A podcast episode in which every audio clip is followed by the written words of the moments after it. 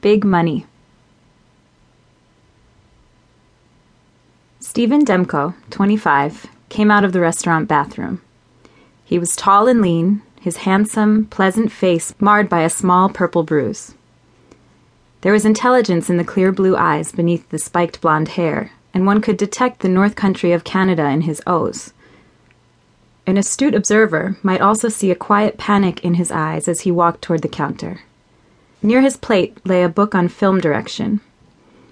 Stephen was traveling to Los Angeles for advanced study at the American Film Institute and now sat in a Carmel restaurant overlooking the ocean, sipping coffee after a medium sized breakfast he couldn't finish. As a child, he suffered nightmares about Burt Lancaster's film The Killers and once woke up imagining two armed thugs coming into a rooming house to shoot him, the pistols rammed in his face. Sitting in the restaurant, Stephen did not want to think of the killers or the cool three million in multiple mixed bills tucked into a suitcase in his car trunk, or the dead girl, Felicity Brown. He met her at a party for friends at San Francisco State, and she heard him discussing his desire to direct a film and give the masters a run for their money. Then they sat in a bar on Clement Street, and he was taken with her Ophelia like face and rich husky voice, the sensual way she moved.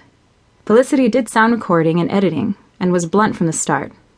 You wade in these waters, honey, you better have some rubbers on. It was only when he saw the boxes of adult films on the shelf that Stephen realized she also did sound for porno videos. Lying in bed, he had to ask, Does your work help or hurt your sex life? She laughed, sitting up, running her hand along his thigh. Porno actresses insist it helps, but it turned me off for a long time. They're desperate exhibitionists who love performing sex acts for a camera. For me, it's a job, providing a pattern of sound. Did you pick up any tips on foreplay? She laughed again as he felt the heat of her breast. I just want to make a great, legitimate film, she said. That's all. Leave behind something that becomes part of American culture. The apartment resembled a train car, long and dim, with a small bedroom and a single window casting faint light over the bed. They made love again, and then went to a local cafe for breakfast. They spent his last day in San Francisco visiting Golden Gate Park, discussing film while drinking tea at the Japanese tea garden. Like the romantic characters in Children of Paradise, they were haunted by dreams. At the Cliff House Museum, they watched the gargoyle face of Laughing Sal, the mechanical lady who had terrorized children for 50 years. Laughing Sal would soon be moved, and the new Cliff House lacked the exterior beauty of past historical facades.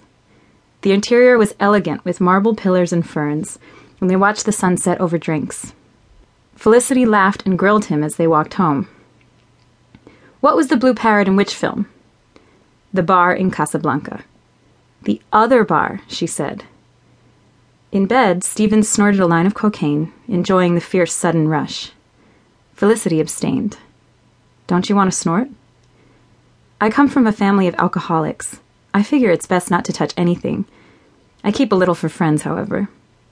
Good stuff, he told her. Their lovemaking was urgent and fierce. Felicity's body firm, her open mouth wet and searching. A fierce storm blew in from the Pacific that night, and they could hear the powerful wind rattling the garage door leading to the apartment. The next morning, lying together, she repeated a mutual dream of filmmaking. Where will you get the money? Investors?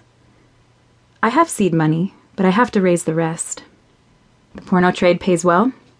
No, she said. But maybe something else did. It's crazy, and I shouldn't be telling you this.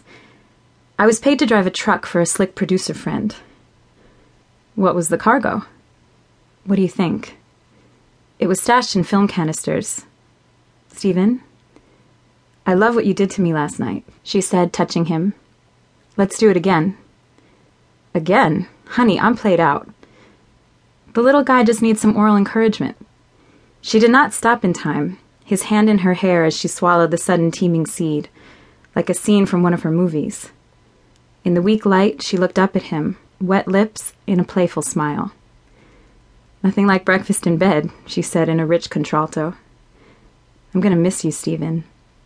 I'll miss you too. He took a breath unless you come with me.